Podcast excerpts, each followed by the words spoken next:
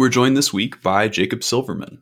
He's now a staff writer for the New Republic and has written about technology and cryptocurrency. Welcome to the show, Jacob. Thanks for having me. I read an article last week in the Decrypt, and I wonder if you saw it, but it, it's by Ben Munster, and the the title of it was "Bitcoin's Critics: A Flourishing No Coiner Cottage Industry," and it sort of at once intimates that crypt, or crypto skeptical journalists are at once like basement dwelling, like you know losers, and mm-hmm. also like shills and ops for like the, the state, I guess, the SEC. I don't I don't know who it's. Um, and so, so my, my question for you was, um, you know, how high the coins splash when you dive, you know, like Scrooge McDuck into uh, into your money pool, which is ostensibly also in your mother's basement.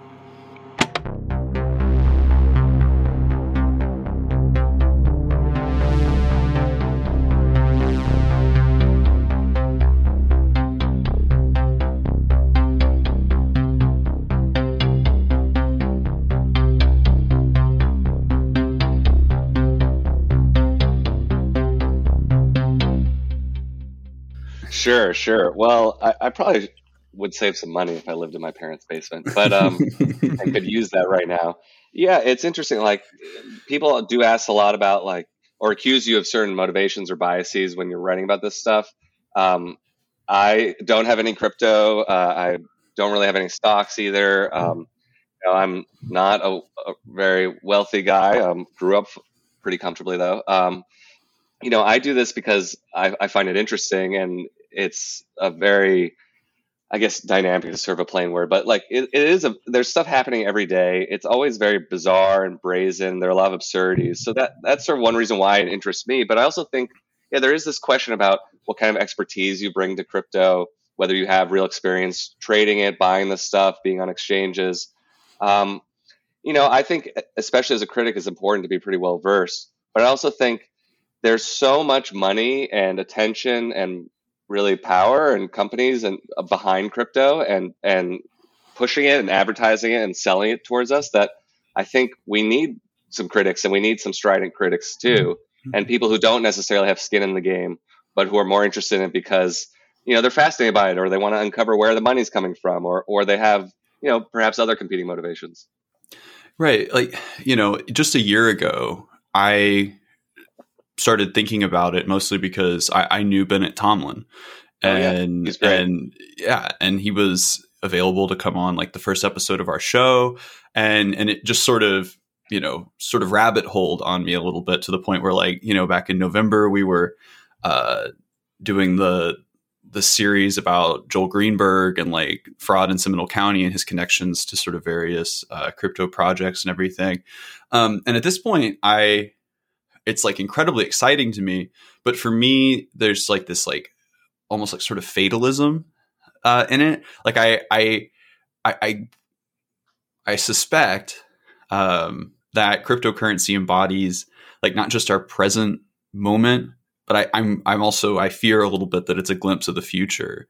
Um, and and so I I wonder like how sort of articulated your motives are as far as like cryptocurrency and its um its place in the future right? and, and sure. what you think it becomes well i think also to, to briefly address something you mentioned at the beginning too is that you know there's this assumption that if you're criticizing crypto uh, especially because it presents itself as a reaction to mainstream finance that you're somehow a shill for or a defender of the status quo of of wall street or the sec or something like that I mean, I actually wouldn't mind the SEC doing some enforcement, but I'm no uh, on crypto, but I'm no fan of you know Wall Street. I mean, my main concern is that in a lot of ways, crypto does represent our future, but also crypto represents, I think, a worse future.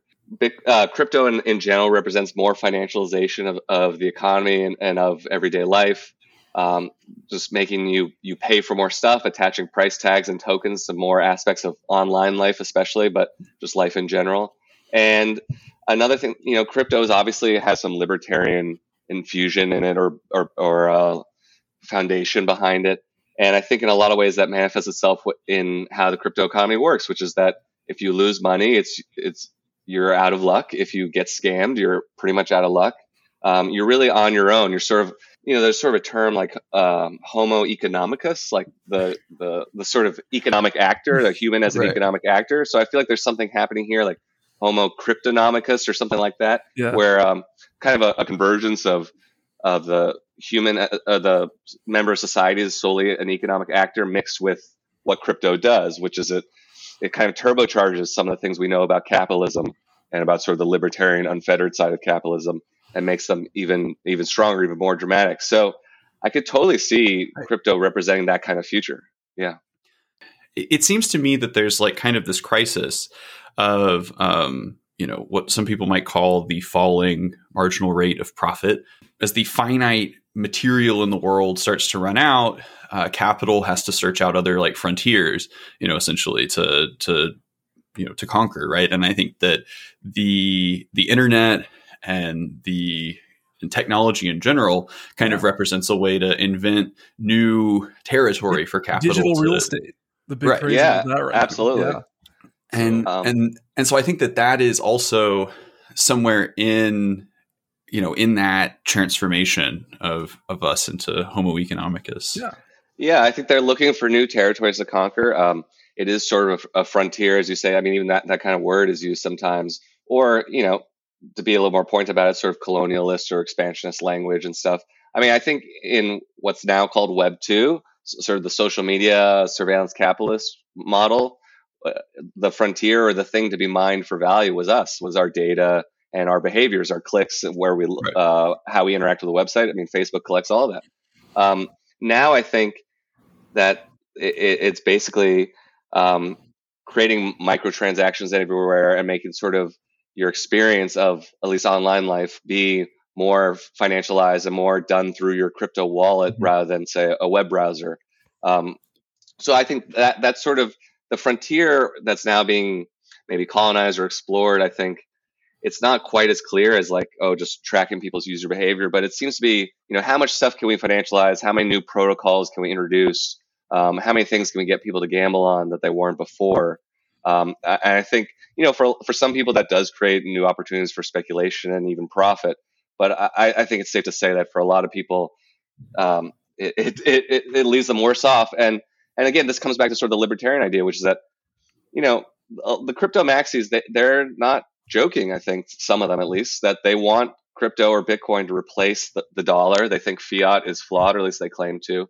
And look, you can want that, but if that happens, one, it's going to be the downfall of American society just by having the dollar collapse. But also, lots of people are not going to be able to use it. Elderly people, people who don't have yeah. much tech skill. I mean, the tools aren't really there for mass adoption, even. So that that to me sort of speaks again to this sort of you're on your own quality for a lot of this stuff. But you're yeah. you're assumed that if you know if you if you know better, you're supposed to be doing it because um, this is the way of the future, of course. Yeah. So I was like browsing um, our Twitter feed for the podcast the other day, and I, Jacob, I think it may have been you that retweeted this, and I sent it to Michael. Mm.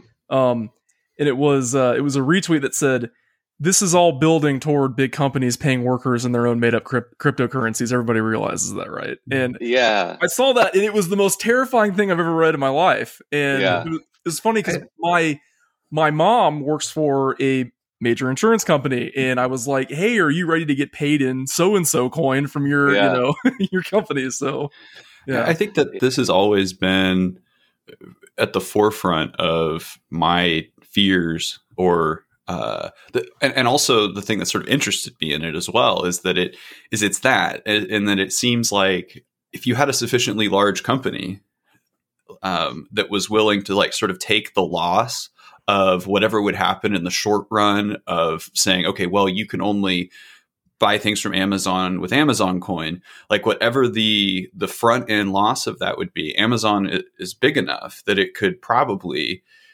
transition that into into something of actual like value and with an actual use mm-hmm. case and all this sort of stuff. But then what does Amazon become at the point yeah. at which it has its own currency, right? And we're, what we're really talking about there is, you know, the absolute like uh, if not subordination of the state to private power, but at least like uh, an equity between state power yeah. and private power. Yeah, I think in, in some ways it's sort of a return to 19th century company towns or something like that. I mean, I'm not the first to bring that up. In a lot of ways, what we're dealing with here is private money, you know, corporations or companies giving out their own money. And that was a ni- uh, 19th century thing. I mean, it's been in other places and other eras, but, you know, in the, in the West, speaking of the frontier, um, when the railroads are being built and things like that, you had companies and railroads, especially, making their own money or own bonds. And for, for a while, that could work. Uh, you know, it depends um, obviously, you have all kinds of problems with that that sort of thing in wildcat banking, but in a lot of ways, we're, we're reliving that right now. I think, and there are ways in which, of course, you could imagine it happening with some of these big companies. I mean, I don't think it'll happen anytime soon, but you know, Facebook tried to introduce a stable coin. And they've continually right. st- scaled down their efforts, but Facebook has also done things like build housing for their workers. So um, you can imagine one of these big Goliaths wanting to have sort of a 360 degree view or, or possible control over their workers. I think it, it makes some sense, even though, it, yeah, it is troubling. It's another way to to kind of bind people to uh, a, a micro economy or a certain economy mm-hmm. that can be more carefully controlled. I think the decentralization of currency like represents a sort of a step backwards like on like the civilizational scale that like the efforts to sort of centralize that you know even very quite literally in the united states history you know one of the the major projects of the early republic was to get you know all of these you know states you know former colonies onto one currency because it was it, it's it is inefficient for an economy to be running all of these different you know currencies to me like that's one of the more interesting things in crypto is is to think about you know decline uh, of our you know of our states and our institutions and that it should be no surprise then that one of the first things to go is like this the coherent monopoly of state power over currency and everything. Yeah. Well, like one thing we've talked about is that like okay, so we we have we have the prospect of structural structural decline going on right now and crypto is seen by a lot of people as this like democratizing thing. And we've talked about this Michael like but you know, for it to be democratized um, in the way these folks want it to be, it needs to be widely available, you know, for working class people to use.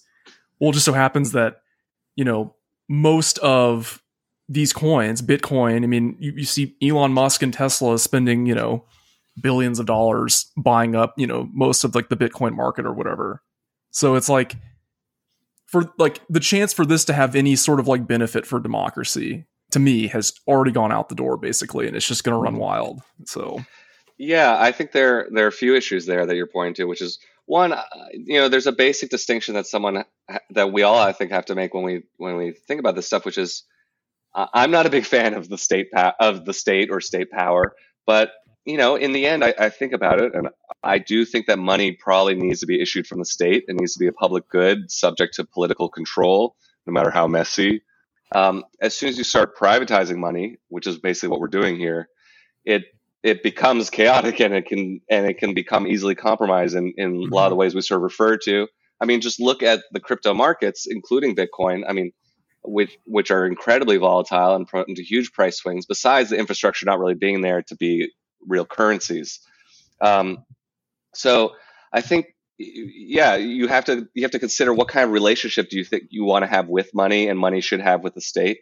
Um, I think perhaps there's room for stuff that's made by private companies to sort of have value in this way, but uh, to, sort of tokens like we talk about. But I don't know if it should be called money or should be called cryptocurrency.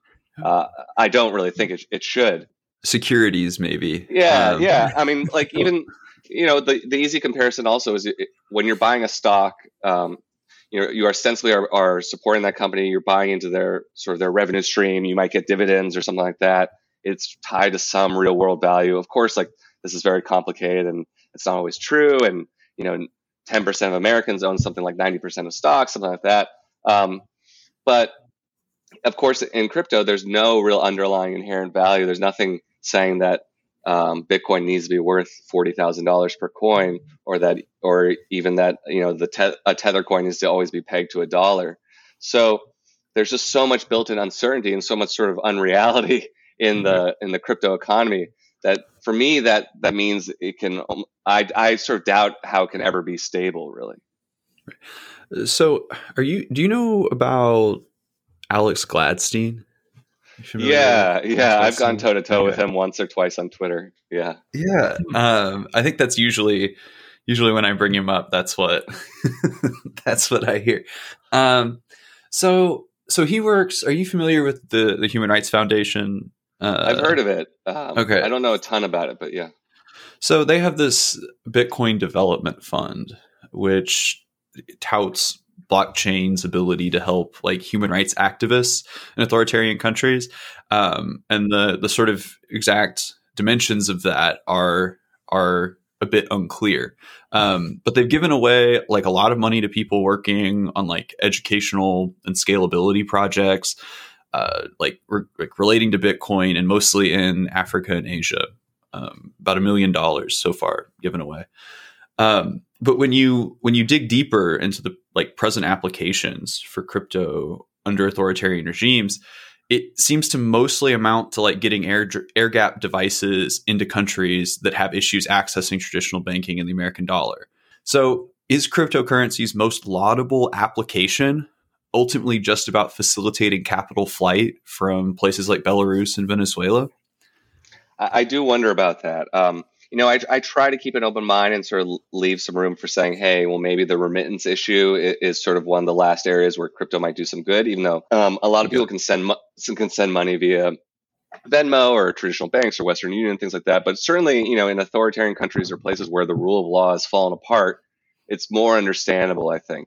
But you know, there are a couple of things you have to ask. Um, yeah, one that is a form of capital flight isn't necessarily healthy for the home country, but you know, it's hard to feel any sympathy for sort of the the for the government of Belarus, even though you may want its economy to be in decent shape. But you know, uh, it, it there it raises other questions about sort of the, the differences in outcome and and what does it mean when you know a few people might have access to, to crypto or to crypto resources in a country with a very volatile or, or troubled economy, but most people probably don't. And then the last thing that I also think of is you know what what are they actually getting? And you know what company what you know if you're if you're exchanging your uh, Nigerian currency for for tether um, and Nigeria sort of has a troubled economy from what I understand uh, uh, you know it's understandable but what is tether? Tether is an, a company that's widely considered quite sketchy. I mean I, I won't give the whole rundown but um, we, have talked about know, it. yeah some of these some of these companies you know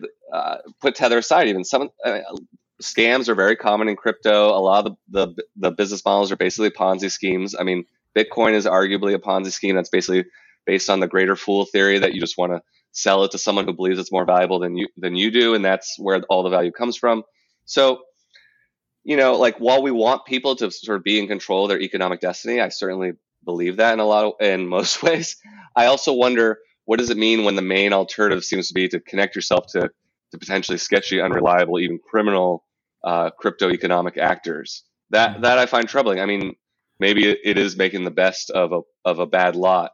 Um, it is an area I do want to look at more too. I think is how, how does this actually shake out? Because I, I hear people like Gladstein talk about on Twitter, and I, I do try to take it to heart.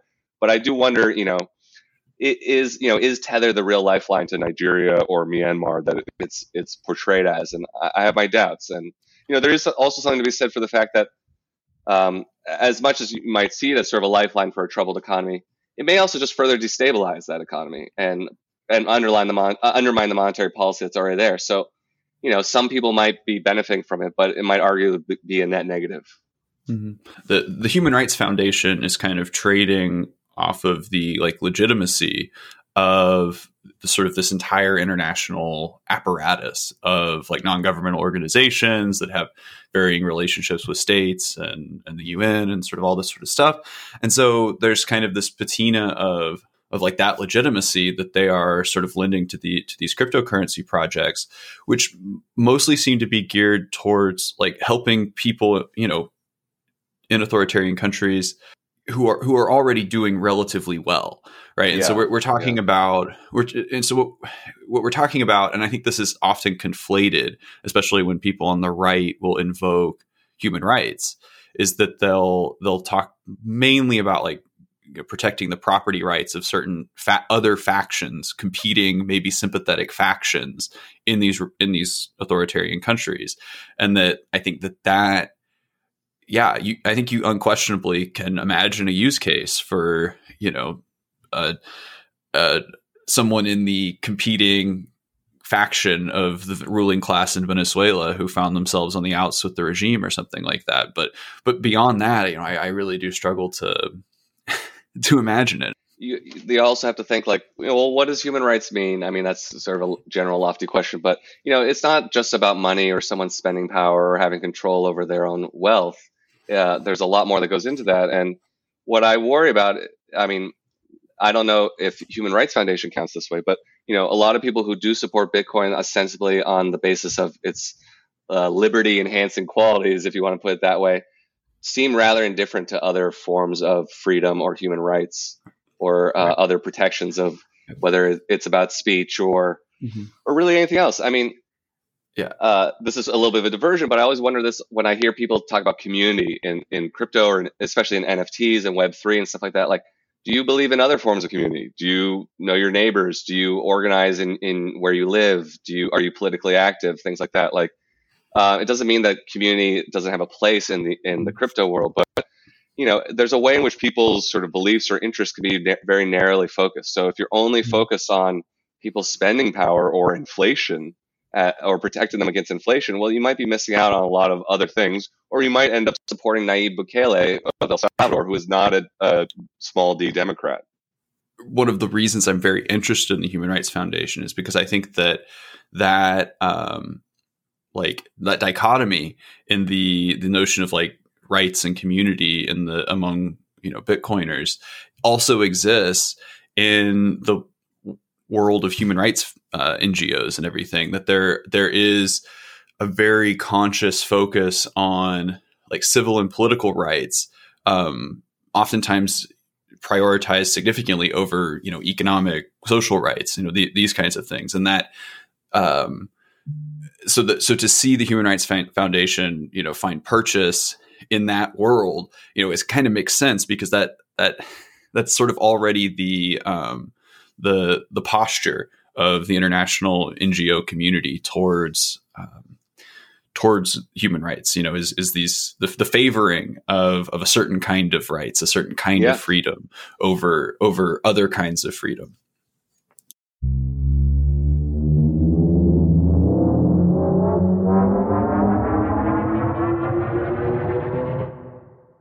We should always be suspicious when when a new technology is hyped and when you hear about its supposedly emancipatory potential. I mean, we heard that for various iterations of the internet that it was going to connect all of us, create great economic opportunity. Uh, I mean, Facebook used to have a, a, website. This was like ten years ago about, but I think they might have gotten rid of it. It was Facebook.com/peace, and it was all about how Facebook was going to make a more peaceful world because people in India and Pakistan oh would God. talk to each other, and Palestinians and Israelis would talk to each other. But you know, this is obviously ignorant of of how power in the world actually works, and and I think the same thing is true with crypto. I mean, who's getting rich? Mostly some early adopters and some people who are already rich. I, I think people also need to realize that the crypto economy itself is not built to empower people. It's built to, for speculation and really wild risk taking speculation, mostly done by people who know what they're doing or like are real insiders, like the people who work for these companies or the people who work for the for the new hedge funds that actually uh, trade on the platforms with high frequency trading software. Like that's who's making money with Bitcoin. Like I think it's something like 0.01% of accounts own something like 90% of Bitcoin. I mean, first of all, a lot of the Bitcoin doesn't even move. Yeah. Um, it just stays there in investment accounts or in accounts that are abandoned or people lost the passwords. So you have to take, there's 21 million Bitcoin. Most have been distributed, but then there are a whole bunch that they're not in use. Then there's some that don't even move. So then like, where's the liquidity in the market? They're, they're sitting in the, the coffers of your future neo feudal lord. Yeah. Yeah, totally. Totally. You know, there's a child tax credit that expired under Biden recently, and the, the child poverty rate increased by something like 20 or 30 percent overnight. When that, mm-hmm. it's very simple. You know, like uh, we, we act like this stuff is complicated, but mm-hmm. mostly people need money. They need they need fiat. They need dollars. They need health care. Right. They need their jobs insured. They don't need a, a speculative cryptocurrency to lift mm-hmm. them out of poverty. Yeah, I, am fascinated too by the uh, sort of the predatory like tendencies. I, I think you know you'll you'll listen to sort of people like Austin and I we're, we're in our our mid twenties and you know you, you'll listen to people about our age who are sort of just starting to get you know a little a little bit of money and you know they'll they'll be talking about sort of like their their burgeoning like gambling problem and then we'll pivot like like seamlessly into the money that they invested in crypto and i, don't think yeah. that's necessarily an accident i think that that as sort of gambling laws have gotten a little bit looser in the united states that that there's been an effort to sort of market crypto in that same sector a little bit and and i, I it's it's it, it, it would it seems strange that you know a currency right mm-hmm. something that you know that's supposed to have this sort of like social value or whatever would would market itself in such a predatory way yeah and i think that really gets to something that's at the heart of this stuff which is it's called investing but it's not it's really gambling um, it's often gambling where you don't necessarily know the odds or the rules of the of the casino but mm-hmm. you know, mm-hmm. these are much more comparable these tokens to casino chips or something like that. I mean, even Gary Gensler, the head of the SEC, has referred, I think, to Tether as casino chips. I mean, those are basically the chips that are used at most casinos. Um, and you know the the the attitude and the marketing and the presentation so and sort of how these exchanges operate are a lot like casinos. There are a lot of giveaways. There's gamification. There's sort of encouragement to beat other people. There's a, there's so much hype. Um, and this sort of goes back also to what we were saying earlier about the celebrities and stuff. I mean, this is an influencer economy and a hype economy. The the whole crypto thing. There are no underlying fundamentals really. Um, you might argue that there's some according to certain obscure DeFi protocols or something like that, but in general, there are no underlying fundamentals. So it's about who's hyping it. You know, what kind of numbers are attached to it? What's the what's the yeah. supposed volume? But a lot of those numbers are fake. Uh, so much of the information you, you get about crypto, whether it's on social media or or wherever else is not real. I mean, there have been studies that have found that most crypto exchanges are 80 to 90% wash trading, which is essentially fake trading or trading between accounts that the same person controls, mm-hmm. which creates the illusion of volume and it drives price activity and stuff like that. So I think what people don't realize is not only that just, it's not just more topsy turvy or like you're taking more risks.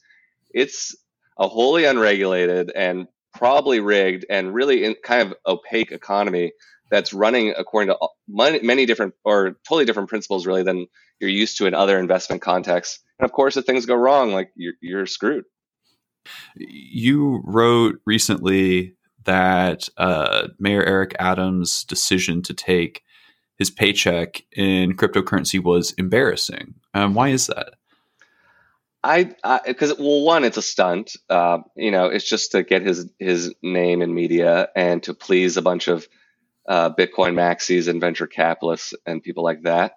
Uh, so, and it's just, it's really sort of a, a sop to the crypto rich, I'd say, or sort of the, those kinds of folks and that part of the tech industry. I mean, one quick aside, which I think is interesting, is that crypto does seem very divisive within the tech industry. I'd argue um, there are mm-hmm. people, especially gaming companies, who hate this stuff. But anyway, um, yeah, I think I think you know I'm not some great nationalist that thinks that you know American politicians should just brag about the dollar all day or something like that. I mean, Trump does say that he thinks that Bitcoin is bad because it competes with the dollar.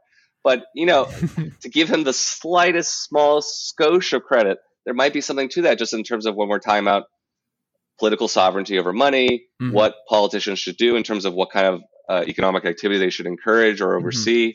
Mm-hmm. Um, you know, I don't see why it's a mayor's job to encourage the use of volatile private currencies that might harm people.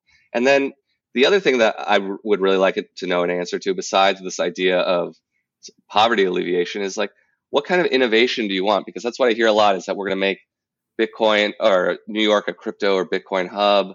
To, uh, I think it was today or yesterday, Jared, Jared, excuse me, Jared Polis, the governor of Colorado, met with Vitalik from Ethereum and said he was going to make Colorado into a digital state. And it's like, well, you know, the stuff sounds good when you say it on Twitter, maybe because like you get lots of likes and, and appreciation from NFT profile pictures. But like, what does this stuff mean? uh, what do you want to do? What do you want? Like, what are we innovating toward? And I think that is one question that's still not really answered in some ways by the crypto industry. I mean, there's a, a lot of froth and excitement and money surging in, but it's just you know, hype. What what are you making? What yeah. what are you gonna? You're not gonna overturn the monetary system. So what are you doing besides making sort of new casinos? Um, I'm not really sure yet. Mm-hmm. Hmm. Well, and and everyone, um, you know, it, it, seems like the the really savvy players are the ones who run, you know, giant discords where they all you know pump and dump a, a shit coin you know once a week or whatever. And then um, yeah. you know so that so that just just as just as the pump and dump starts you see all of these big mm-hmm. whales you know cash out their yeah. Their their shit coin. I think people also don't want to believe this maybe goes back to the libertarian thing or the idea that you're kind of striking out on your own with crypto and you're gonna you're smart you're smart you'll be able to figure this out blah blah blah. Like yeah you could be smart but like um you know, a lot of people don't realize that the level of manipulation we're talking about, or that there are pump and dumps on Binance and other big platforms every week, and that you know, I some people get mad at me because they because I focus a lot on the the negative aspects of crypto, the scams, mm-hmm. the manipulation, the rug pulls, and all that stuff. But I think it's important because one, I truly think, I mean, there are ways in which you can probably assess this quantitatively, but I think it's a huge part of the economy. It, it's a fundamental part of the crypto economy. There are there are aspects of crypto that make these kinds of scams much easier. Mm-hmm. I, and I, I'm really interested in this too because it seems like you know when you what you ultimately have to to prove, uh, sort of within the the argument that crypto proponents will make, is that there's something about cryptocurrency that is particularly socially corrosive, right? That seems yeah. to be like that. That's the demand of their argument. Um, you know, and so I think that I think that that's the real challenge in amongst crypto critical or skeptical journalists is to demonstrate that that there is something particularly socially corrosive about cryptocurrency. Yeah. And I, um, you know, I think about uh, Kazakhstan, where you know you see a, a country that's energy scarce having its energy crisis heightened by becoming um, you know the one of the world leaders in in, in cryptocurrency mining. Uh, a 5th mm-hmm. of Bitcoin's hash rate, or mm-hmm. you know, comes out of cryptocurrency, exactly. or comes out of Kazakhstan right now. Um, and I think that that that's sort of the the ground I think for making this argument is because I think that Ka- the the example of Kazakhstan becomes more and more applicable as we move forward in this century, right? Mm-hmm. That as as more and more places, you know, confront a scarcity of energy, that we're going to see cryptocurrency behaving as this accelerant or as this corrosive, you know, substance. And, and I think that yeah. Kazakhstan is really interesting to look at as a case study because I, I, f- I fear that it, it, it, becomes instructive, it becomes applicable as we as we sort of go on. You have all these countries like Kazakhstan, Kyrgyzstan, Kosovo, where the electric grids are are basically uh, being snarled under Bitcoin mining demand. Um, so there are real material costs to this stuff. Yeah. that's why some of these countries, including some more authoritarian ones, want to kick up the Bitcoin miners because mm-hmm. it's no joke. And the idea that like you can just use stranded energy or renewable energy as, as if there's no cost to that either mm-hmm. um, is not accurate. And I think the social cost is something that we're going to have to really figure out, especially now that we have this new bubble. Um, there's a great article maybe last month in the Associated Press, uh, but it's basically about a town in Brazil where someone started a Bitcoin Ponzi scheme, and he was paying out high returns to people. But then there started to be all these competing Ponzi schemes. People oh, were God. trying to kill each other. There were, wow. I think, there were a couple murders. And I thought it was fascinating and troubling, but it shows how socially corrosive this stuff can be in the yeah. exact way you're talking about because yeah. it sort of there were all these proliferating um, kind of criminal ventures, and it all undermines uh, social cohesion and trust in some really remarkable and troubling ways. And I think also when you add to that that a lot of these companies are just not trustworthy. And when some of these companies go under, when there are going to be more rug pulls and more deceit and more scams built into this industry, or more just lack of concern for what happens to people in this industry, which is another feature. I'm writing a story right now about Binance when a bunch of Binance customers lost a lot of money during a technical outage and they basically didn't care and they didn't really even have a helpline that people could call. So it, it varies in forms from the outright criminal to sort of the indifferent because, uh, but I think we're going to start to see more of that and sort of understand more that you know this really undermines communities. Michael and I have kind of talked about this a little bit. Um, you know, you you see, for example, kind of like versions of the microstate, like Miami and New York, mm-hmm. kind of coming up with their own their own coins, but we've sort of had several discussions at this point about the potential of like the larger state, the intelligence community, kind of getting involved in creating ops, you know, whether it's yeah. funding funding certain media outlets basically to publish stuff that's critical of this and, and all that. Um, so I don't know, it's just it's a that's been one of the more kind of fascinating sort of things to speculate upon um, in our, our conversations about this. Yeah. If you have a need for for for black budgets, if you're oh, one totally. of those kinds of organizations, right. yeah. um, you know, it's definitely in your interest for all of this yeah. to be floating around out there. Yeah. Well, I yeah, I mean, I can assure you, I'm not on the CIA payroll, but um, I'm sure they have an interest in crypto because, yeah, black budgets, anything off the books, money that can be moved potentially discreetly. Like in the context of the Seminole County story and like you know Joel Greenberg. Part of the reason that I think it fits within sort of the themes of our show, uh, you know, is because I I suspect that um, as we go forward, characters like Joel Greenberg will become you know more common, right? And I think especially if if cryptocurrency is to continue to to sort of proliferate, we're going to begin to see you know more Joel Greenbergs. And I I wanted you know to just ask you know do you do you think we're going to see you know a diminishment of cryptocurrency or are we going to see its prolifer- proliferation? You know, will the Joel Greenbergs inherit the earth? well, it's very possible. I mean, it, it's hard to tell where we're at in terms of the life cycle of crypto. Who can actually know? I, I do right. think we're approaching some sort of major crash. I mean, we've had a, a, a, pretty big drawdown since November when a lot of currencies were at their all time high. Um, you know, crashes in crypto can can vary depending on your point of view. I mean, for some people, a forty percent crash is nothing, um, or just another day of the week. But I do think also, right now, it hasn't become uh, sort of as kind of toxic or questionable as I might like it to be, especially for local politicians to get into crypto. Uh, this goes back to the Eric Adams thing and, and Joel Greenberg. So I think what you are going to see in the near future, a lot of people, this is a city coin thing too, which is cities are looking for more revenue. Politicians want to seem innovative. They want to seem on the cutting edge of things. They have partners in, or friends in in, in uh, private industry who can help them out with this stuff. It's easy to skim money potentially from this stuff, which I'm sure Joel Greenberg was doing, and and to sort of work towards your own, your own purposes. So I think a lot of cities, big and small, are going to try things like Citycoin I think it eventually might acquire a bad reputation. I mean, Citycoin already has problems. The, the price of Miami coin has crashed tremendously, mm-hmm. though supposedly Miami wasn't expecting a lot of revenue from it. Um, that's one area I'd like to look into more. But yeah, I think eh, there's no political cost really yet to this kind of stuff. So, so you, that's why you see even Democratic Congress people and others sort of paying lip service to crypto because again, those social costs that we've been talking about haven't been fully quantified. We're still sort of in the frothy enthusiasm stage. You still have LeBron on TV talking about how crypto is the way to build generational wealth for marginalized groups and stuff. And oh it's God. pretty troubling, but yeah. like the it hasn't broken through. I think to the mainstream. There are a lot of people who I talk to on Twitter who think that these are all scams and tr- and risky, but a lot of people don't really see that yet. And maybe that will take another wider crash. I mean, I think the crypto market's probably around 1.5 trillion right now it depends. You know, there's no reason why it can't go to zero. I don't think it will, but it's different than, say, a housing bubble where there's an underlying asset.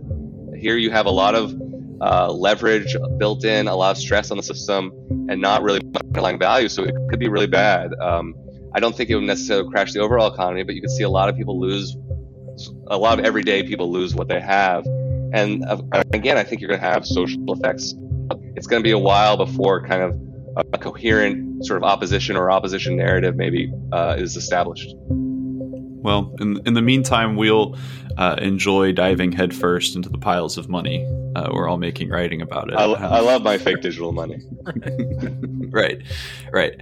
Well, Jacob, thank you so much for uh, joining us this week on COINTELPRO. You can read um, Jacob Silverman's reporting at the New Republic and a whole range of other media outlets. Um, Jacob, is there anything you'd like to, to mention before we go? Uh, no, that's it. Uh, you know, look me up on Twitter if you want. Silverman Jacob. Always glad to talk to folks. Uh, and my DMs are always open. Like whether you're a Bitcoin maxi or you're someone who's just been scammed. Of course, I, I lean towards some of those scam stories because I want to help warn people. But I, I, like to talk to anyone uh, related to crypto. So feel free to reach out. All right, awesome. His DMs are open. That's right. Slide on in. cool.